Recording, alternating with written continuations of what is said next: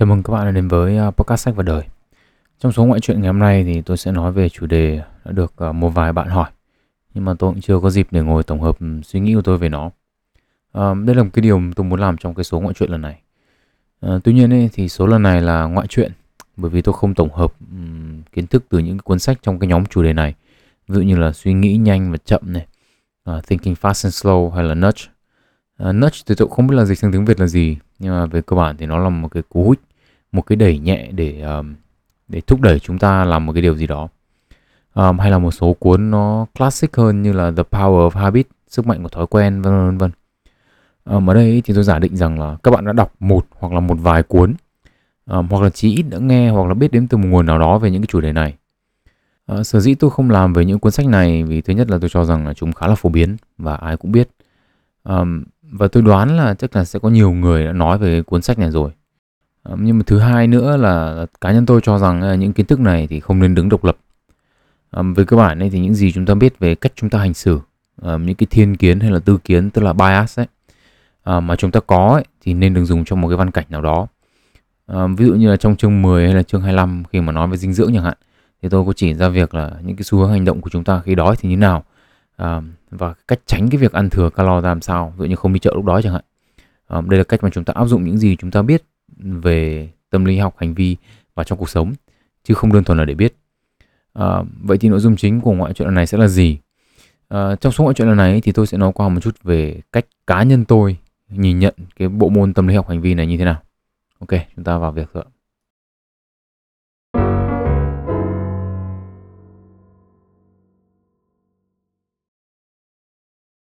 À, về mặt kiến thức ý, thì chúng ta sẽ nói đến cái cuốn suy nghĩ nhanh và chậm trước. À, dưới góc nhìn của tôi ấy, thì cuốn sách này đưa ra luận điểm chính à, là chúng ta có hai hình thái suy nghĩ tức là nhanh và chậm. À, nhanh thì là theo phản xạ là những quyết định được đưa ra mà chúng ta không có ý thức về nó. À, chậm thì ngược lại đúng không ạ?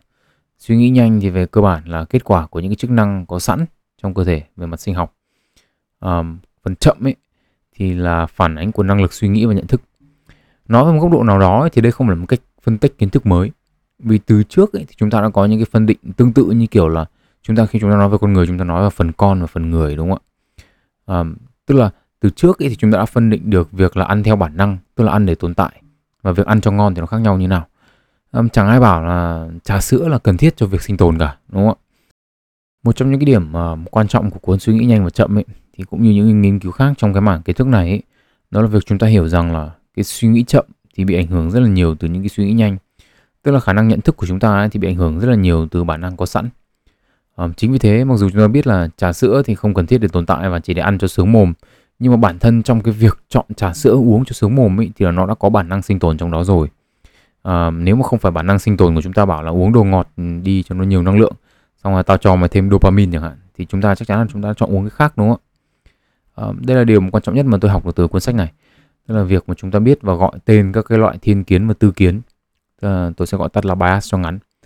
Um, thì cũng quan trọng nhưng mà cá nhân tôi cho rằng cái việc nhớ chúng thì nó không cần thiết. Um, tôi cũng phải nói thật là số lượng sách mà tôi đọc thì nó khá là lớn. Uh, và cái việc mà nhớ tất cả các chi tiết trong đó là điều không thể. Ngay cả đến những cái cuốn sách mà tôi dành thời gian đọc lại để làm podcast tôi cũng không thể nhớ hết được tất cả từng chi tiết một. Um, tuy nhiên thì tôi luôn nhớ những cái điều quan trọng nhất hay là những cái chi tiết mà cá nhân tôi cho là thú vị. Đây cũng là một cái điều mà tôi đã từng chăn trở rất là nhiều trong những cái năm đầu tiên đọc sách. Tôi tự thấy mình là mình đọc được rất là nhiều nhưng mình chẳng nhớ được mấy. Có rất là nhiều cuốn sách có những cái chi tiết rất là hay nhưng mà chỉ nhớ được một thời gian rồi lại quên. À, và với việc mà một số thành viên trong gia đình tôi là những người mà có khả năng nhớ cả trăm số điện thoại không cần danh bạ thì um, cái việc đọc trước quên sau của tôi là một cái điều khiến tôi phải suy nghĩ. Um, tuy nhiên ấy, thì lúc mà chưa tìm ra giải pháp thì tôi vẫn cứ đọc vẫn cứ quên là chính nhớ là phụ. À, đến một ngày cái đêm vài năm thì tôi đọc được cái câu chuyện gánh nước. Đại ý là có một cái anh thanh niên đến hỏi một cái vị thiền sư là còn đọc sách mà hay quên thì bây giờ như nào à, đọc sách thì có tác dụng gì? Thế cái vị thiền sư bảo là bây giờ con cầm cái giỏ tre ra sông lấy nước.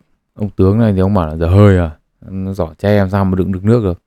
À, thế vị thiền sư này bảo mày cứ đi lấy cho tao xem nào. À, thế anh này đi lấy mấy lần xong chả lần nào đựng được nước cả. Thì bảo vị thiền sư đấy là nói từ đầu rồi mà không nghe. À, giỏ tre đựng nước thì kiểu gì được? Thế vị thiền sư mới bảo là đúng giỏ tre thì không đựng được nước nhưng mà cái giỏ bây giờ sạch sẽ đẹp đẽ rồi đúng không? Ờ, đại ý là việc đọc sách không phải để nhớ kiến thức mà để khả năng tư duy tốt hơn À, cũng chính vì thế mà tôi nói là những cái cuốn sách mà như, như là về tâm lý học hành vi chẳng hạn, tôi không bao tôi nhớ tên những cái, cái bias của nó và tôi cho rằng cái việc nhớ nó là điều không cần thiết. À, tuy nhiên ấy, thì để đạt cái gọi là cái tư duy tốt hơn ấy, thì tôi cho rằng là một người phải đọc rất là nhiều. À, ngay cả như tôi ấy, một người liên tục tìm sách để đọc ấy, thì tối đa một năm tôi cũng chỉ đọc được tầm khoảng 30 cuốn thôi. À, còn lại rất là nhiều kiến thức thì phải lấy từ những cái nguồn khác. Những kiến thức trong mảng tâm lý học à, thì có một cái lợi thế là cái việc đọc sách xong ấy thì chúng ta có thể nhìn vào bản thân mình hoặc là nhìn vào những người xung quanh để xem xem là những kiến thức đó thì áp dụng trong thực tế như nào. À, việc này thì sẽ khiến cái kiến thức nó dễ nhớ hơn.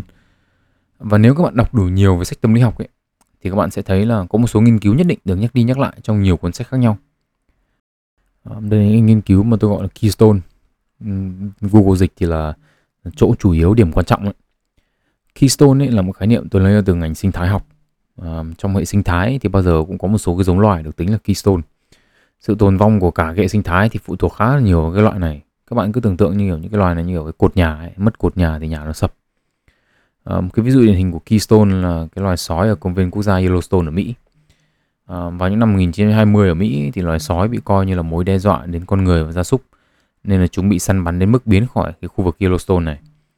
Um, nhưng khi mà loài sói biến mất ấy, thì những con nai sừng tấm elk Ờ, không bị săn nữa và số lượng tăng gấp đôi mấy con nai này thì ăn cỏ và một số loại thực vật khác và chúng nó đớp cả khu rừng luôn.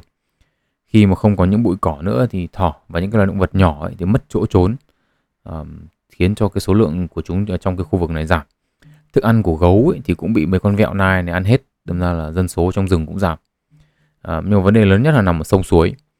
Bình thường ấy, sói ở Yellowstone còn đông ấy thì cái loài nai này nó ít khi kiếm ăn ở bờ sông, nó chỉ đến để uống nước thôi, xong nó té.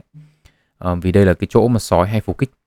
Nhưng mà khi mà sói không còn nữa ấy, thì nai ra sông để kiếm ăn. Vì đây là chỗ nhiều cái loại thực vật phát triển đúng không? có nước thì nó dễ sinh sống và phát triển. Thế thì mấy con nai này ăn ấy thì sới đất cát khắp nơi lên. Sông thì đục ngầu cá không kiếm ăn được. À, sông mà đục ấy, thì cộng với cả không có loài thực vật sống ven sông ấy, thì hải ly nó không xe đập để nó sinh sống. Và cái điều này thì ảnh hưởng đến các cái loài cá lưỡng cư và rái cá khi mà sói được đưa lại vào Yellowstone vào năm 1995 ấy, thì số lượng nai nó giảm nhưng mà các loài động vật khác thì sinh sôi và phát triển. À, đây là lý do mà sói được coi là loại keystone ở Yellowstone.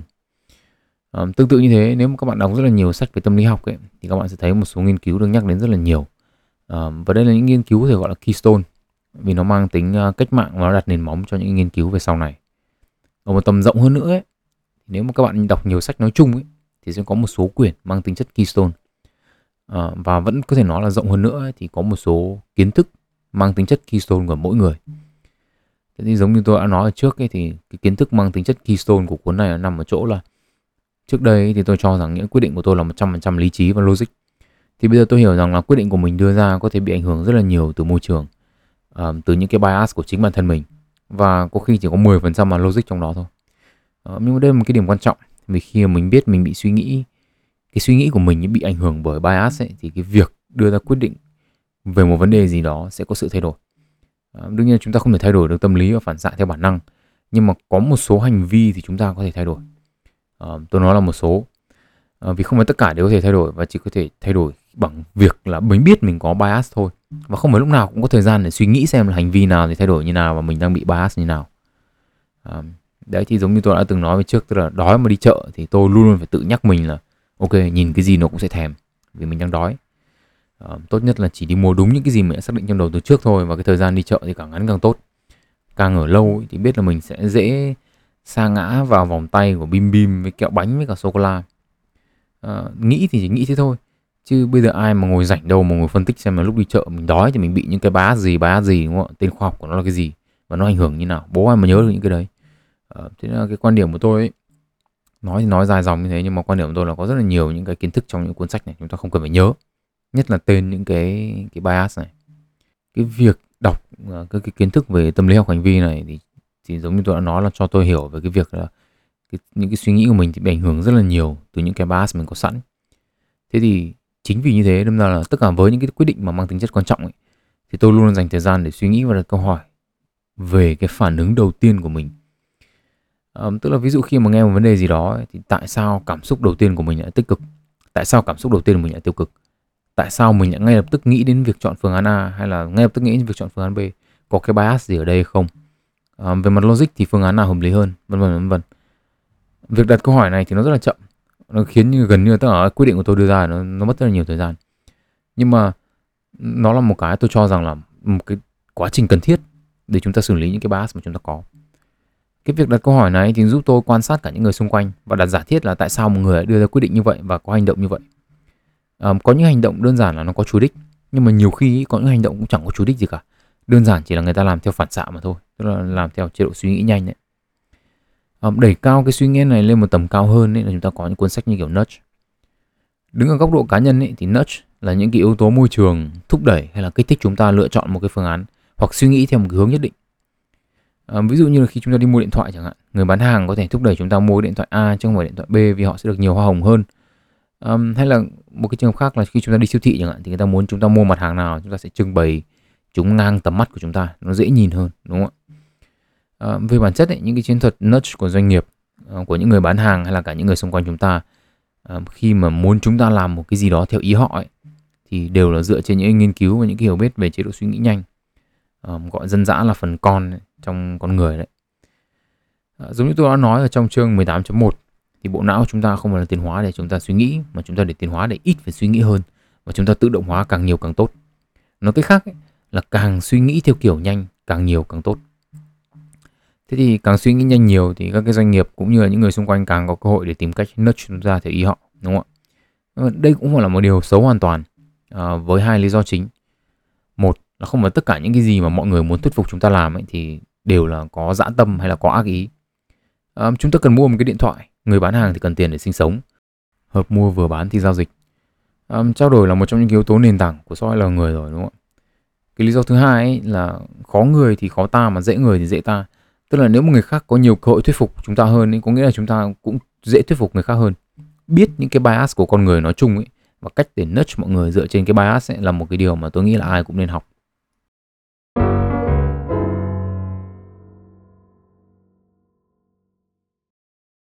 Trong cái ờ, phần cuối này thì tôi muốn nói về cảm nhận của cá nhân tôi về mảng kiến thức này.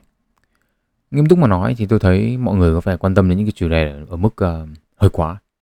Tôi cho rằng hơi quá là bởi vì tôi thấy chủ đề này không thú vị lắm. Uh, mọi người ở đây thì không chỉ là những người mà quan tâm muốn tiếp thu, muốn tìm hiểu về cái chủ đề này đâu, mà cả những cái nhà nghiên cứu nữa. Trong khoa marketing trước đây của tôi thì số lượng người nghiên cứu nudge hay là tâm lý khách hàng thì nhiều hơn hẳn so với những người nghiên cứu ở những cái mảng khác. Ờ, Ở đây tôi phải nhấn mạnh là cá nhân tôi không thấy nó thú vị. Và nó không thú vị chứ không phải nó không quan trọng. Tôi đã từng tranh luận với một vài giáo sư trong trường tôi và cả những người ờ, đang làm tiến sĩ nghiên cứu về những cái đề tài có liên quan đến tâm lý học nói chung ấy, hay là cụ thể là tâm lý học hành vi. Tôi cho rằng ấy, việc nghiên cứu tâm lý học nói chung có rất là nhiều vấn đề. Từ định nghĩa cái khái niệm nó quá mơ hồ này cho đến việc là các cái nhà nghiên cứu cũng chẳng đồng nhất với nhau về các cái định nghĩa này cho đến các cái phương pháp rồi đo đạc có duy nhất một vị giáo sư tâm lý học mà tôi có cơ hội nói chuyện và làm việc cùng ấy, thì đồng ý với quan điểm của tôi thôi. À, và ông thì là người đang quản lý cái phòng nghiên cứu mà hiện tại tôi đang tham gia. À, nhưng mà tôi cho rằng ấy, thì những người nghiên cứu cần phải có cái góc nhìn khác. Và những người không làm nghiên cứu mà chủ yếu đọc về tâm lý học để hiểu để áp dụng thì cần có một cái nhìn khác. Cụ thể là trong trường hợp những cuốn sách như của suy nghĩ nhanh mà chậm hay là nudge ấy giống như tôi đã nói thì nó chứa đựng những nghiên cứu mang tính keystone với người làm nghiên cứu. Chứ với những người không làm nghiên cứu thì tôi thấy nó quá là bình thường. À, mặc dù cuốn sách thì ra năm 2011 nhưng mà những nghiên cứu ở trong cái cuốn suy nghĩ nhanh mà chậm ấy thì được thực hiện từ năm 70 80 rồi. À, những nghiên cứu này thì sử dụng những cái phương pháp rất là thông minh để chỉ ra được là bằng chứng rất là khó cãi về những cái bias của con người. Tuy nhiên nhé nghiêm túc mà nói tôi mà không phải làm nghiên cứu liên quan đến mấy cái món này thì tôi cũng chẳng bao giờ tôi đọc sách tâm lý học kiểu này làm gì đâu. Và tôi có hai lý do. Lý do đầu tiên là tâm lý học luôn luôn tồn tại sẵn trong các cái chủ đề khác. Số lượng sách mà chủ đề của nó là tâm lý học ấy, trên thực tế tôi đọc rất là ít. Nhưng mà những cái cuốn sách phân tích một chủ đề cụ thể trong cuộc sống và có một vài chương đi vào khía cạnh tâm lý của chủ đề đó thì tôi đọc rất là nhiều. À, một ví dụ là sách của Malcolm Gladwell chẳng hạn, một người rồi tiếng nữa, sách ai cũng biết, gần như là toàn những cuốn như thế. Cuốn nào cũng phân tích một hiện tượng trong cuộc sống và lồng ghép tâm lý học vào đó. Dưới quan điểm cá nhân của tôi ấy, thì trong cái trường hợp này giá trị của những kiến thức tâm lý học lớn hơn rất là nhiều so với việc chúng đứng riêng biệt trong những cuốn sách chuyên về tâm lý. Cùng một nghiên cứu, cùng một cách giải thích những cái tìm kiếm của nghiên cứu đó, nhưng mà nằm trong một văn cảnh cụ thể thì nó sẽ khiến chúng dễ nhớ hơn, dễ hiểu hơn và sẽ có tính ứng dụng cao hơn. Vì người đọc có thể dễ tưởng tượng và dễ áp dụng được cái kiến thức đó vào cuộc sống. À, tâm lý học là một phần không thể thiếu được của con người nhưng mà nó quá đa dạng và phong phú. À, trong mỗi một cái văn cảnh ấy, trong mỗi một hiện tượng ấy, thì chúng ta lại thấy được một cái biến thể của nó và việc hiểu một cái khái niệm và kiến thức trong văn cảnh cụ thể là một điều quan trọng ít nhất là với cái phương châm sống của tôi. À, nhưng mà lý do thứ hai lý do quan trọng hơn là, là tôi thấy nếu mà xét về tính ứng dụng của những cái kiến thức này ấy, đặc biệt là việc áp dụng những cái kiến thức tâm lý học trong hành vi ấy, thì không những là những cái kiến thức trong những cuốn sách này nó không mới mà nó còn quá là cũ so với những cái gì mà chúng ta đã biết. À, để các bạn hiểu rõ được cái luận điểm này chúng ta cần phải nói đến cái khái niệm là tâm lý học hành vi.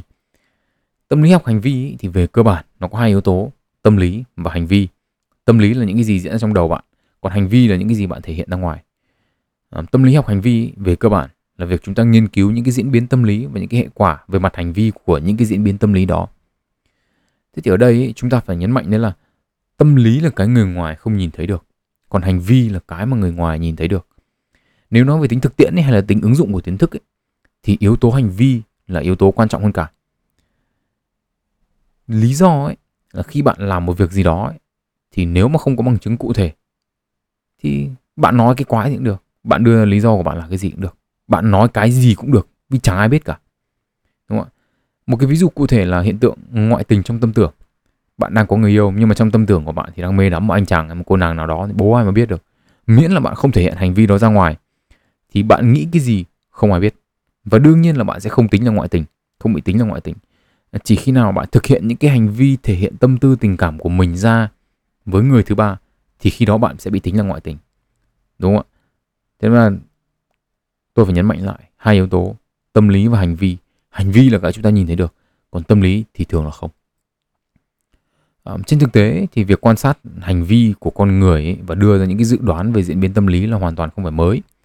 À, chúng ta có thể nhìn thấy điều này qua những câu thành ngữ tục ngữ mà các cái thế hệ trước của chúng ta để lại à, chúng ta sẽ điểm qua một, một vài câu làm ví dụ ở đây thì chúng ta có câu ví như là bỏ thì thương mà vương thì tội cụ thể thì chúng ta có câu nói câu nói này là về những cái mối quan hệ mà chúng ta lưỡng lự chúng ta không biết là chúng ta nên giữ hay bỏ chỉ cần để ý một tí thì chúng ta thấy là cái việc sử dụng từ ngữ cho thấy là các các cụ nhà ta hay là đang dự đoán diễn biến tâm lý cảm xúc trong hai trường hợp khác nhau tức là nếu mà chúng ta bỏ thì chúng ta sẽ cảm giác là thương đúng không ạ mà vương thì chúng ta sẽ tội vương ở đây tôi đoán là vương vấn nhưng mà về cơ bản ấy đây không phải là tất cả mọi người đều đều làm như thế. Không phải tất cả mọi người đều bỏ thì thương mà vương thì ra tội. Trong một số trường hợp giống như thế thôi chứ có những người rất là dứt khoát đúng không? rất là quyết đoán bỏ thì bỏ mà vương thì bỏ. À, cùng nói về mối quan hệ chúng ta có những câu như kiểu là lửa gần gần rơm lâu ngày cũng bén chẳng hạn. Ý là chỉ là nếu mà ở gần nhau thì là thế nào cũng sẽ nảy sinh tình cảm. Một số biến thể khác của câu này nhưng mà vẫn chung chung ý tưởng ấy đấy là uh, nhất cự ly nhì cường độ khi mà chúng ta ám chỉ là khi mà chúng ta muốn tán tỉnh một ai đó thành công ấy thì cái yếu tố quan trọng nhất sẽ là cự ly và và thứ hai là cường độ. Thế thì về cơ bản ấy, cự ly và cường độ ấy là cách chúng ta định nghĩa cái từ gần trong cụm lửa gần rơm. À, gần ấy thì có thể ám chỉ là cự ly tức là cái khoảng cách địa lý là gần nhau hoặc là cường độ tiếp xúc. Cường độ tiếp xúc nhiều thì cũng có thể nói là gần. À, trong tâm lý học ấy, thì hiệu ứng này có tên là mere exposure.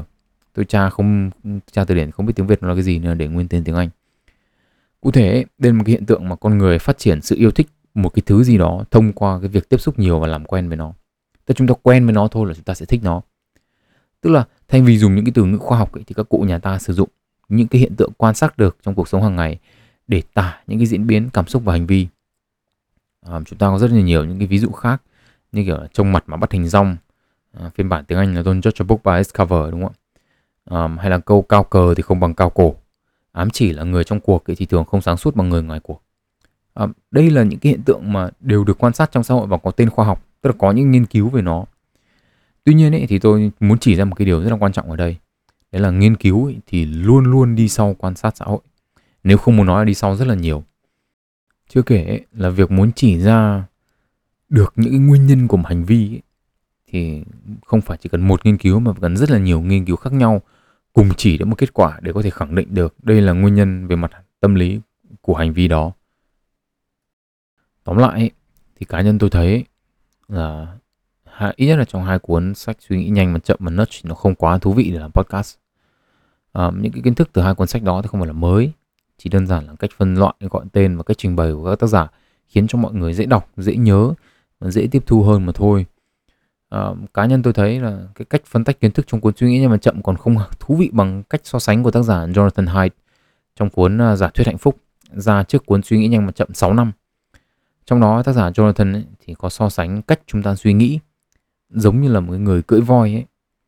Tức là người cưỡi là tư duy logic và khả năng suy nghĩ của chúng ta còn con voi ấy là bản năng sẵn có. Người cưỡi ấy thì cho rằng mình có quyền lực và có khả năng điều khiển chú voi nhưng mà trên thực tế thì người cưỡi voi ấy chỉ có khả năng là thuyết phục và cố gắng gây ảnh hưởng lên chú voi để nó đi theo hướng nào mà thôi.